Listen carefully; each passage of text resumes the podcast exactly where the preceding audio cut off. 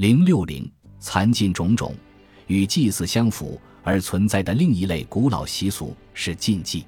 民间以为蚕是极娇嫩极神圣，因而又是极有灵性的动物，稍有不慎就会使其受到损伤。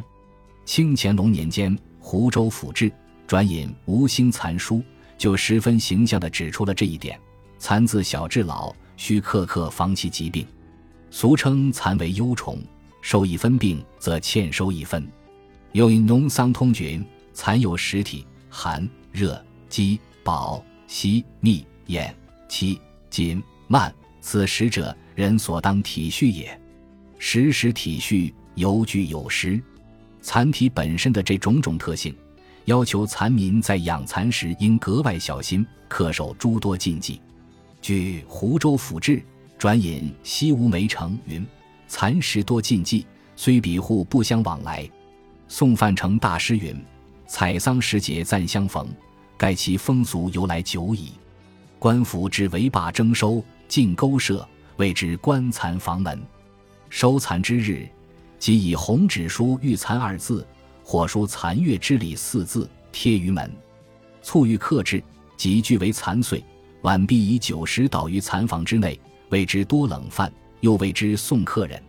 清代向应威《古河杂史》则云：三四月间，农家春蚕尽生客入门，官为之停送。在当年，到养蚕时节，竟连官府考试、阅兵、办案、征税、抓人等公事，也不得不为之让路，足见民俗的威力多么强大。有些蚕养禁忌又似乎奇怪难解，譬如养蚕时，孩子睡觉后。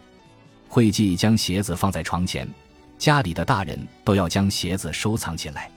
问其缘故，则是说小鞋是招老鼠的，而蚕为老鼠喜食，蚕农都要养猫防鼠害，何以又牵扯到小孩的鞋子呢？说来真是十分曲折。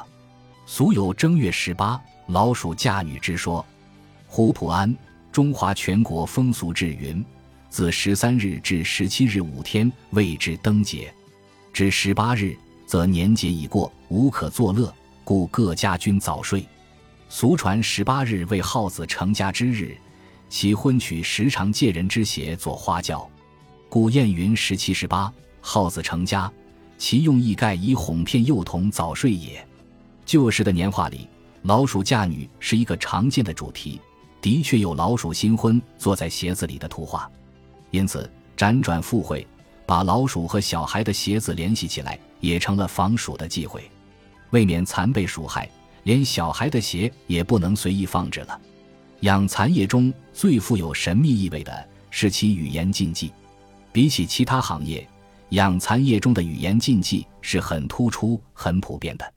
蚕不能叫蚕，要叫宝宝或蚕姑娘；蚕爬不能说爬，要说行；喂蚕不能说喂。要说撒叶子，蚕长了不能说长；要说高，蚕不能数数，否则会遭到减少的灾祸。忌讳说跑了、没了、死了等不吉语，连容易引起这些字词联想的词语也禁忌说出。如忌说身子，因蚕只有死了才是伸直的，所以说损时，因损与身谐音，也要改为萝卜。忌说饭吃完了，要说成饭吃好了。因为完了会令人想起没了之灾，与残病有关的字词也禁忌，如晾蚕是残病的一种，所以忌说量字。天亮了要说成天开眼了，姜蚕也是残病的一种，所以忌言姜字。说姜也要说成辣烘，说酱油要说成颜色或罐头，葱要说成香火，因为葱与冲谐音，恐有冲犯，造成祸殃。当然姜。姜、葱等本身也是蚕食的禁物，所以说话中也应避忌。